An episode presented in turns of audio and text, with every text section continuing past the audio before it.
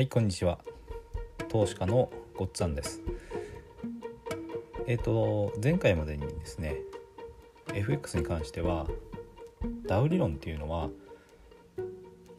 平均は全ての事象を織り込むっていうことでこれはあのチャートさえ見ればいいっていうことをかと解釈できるっていうことですね。それとトレンドっていうのは明確な転換シグナルが発生するまで継続すると。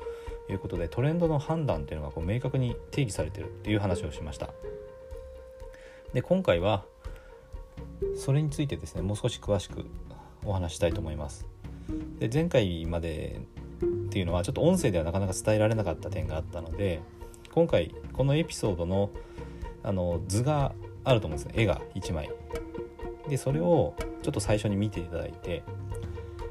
見ながら聞ける方は見ながら聞いていただいてであのながらで聞きたい時はちょっと10秒ぐらい見てですねあの絵を目に焼き付けてあの割と単純な絵になってるんで目に焼き目に焼き付けてから、えー、聞き流していただけたらと思います。でまずダウ理論のトレードのトレンドの継続のというふうにこう判断する条件ですね。こうなってたらトレンドが継続していると判断しますっていうのが決まってるんですね。でこの図は上昇トレンドが継続している時の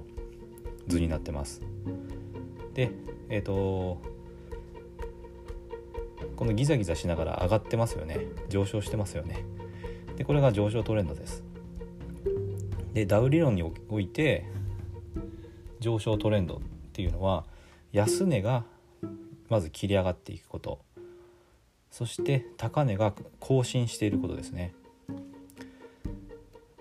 一番左の方からあの進んでいくんですけど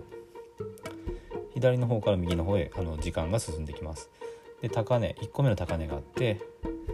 で値が下がって安値ができます。でそこから上がっていった時に1つ目の山ですね。1つ目の山の高値を更新して今度2つ目の高値っていうところに到達してますね。でそれがまた少し下がって高値のこの山が決まるわけです。そして次の安値に来てでここの安値っていうのが決まった時この安値に到達してまた上がり始めるとこの安値が決定されるわけですよね。でこの2つ目の安値が決定された時に1つ目の安値よりも上がってるんですね。でそしてさらに、えーとまあ、高値更新って書いてますけど、えーと、高値が2つ目の山をまた越えてきてるのでこの状態っていうのは上昇トレンドが継続している状態というふうに判断をします。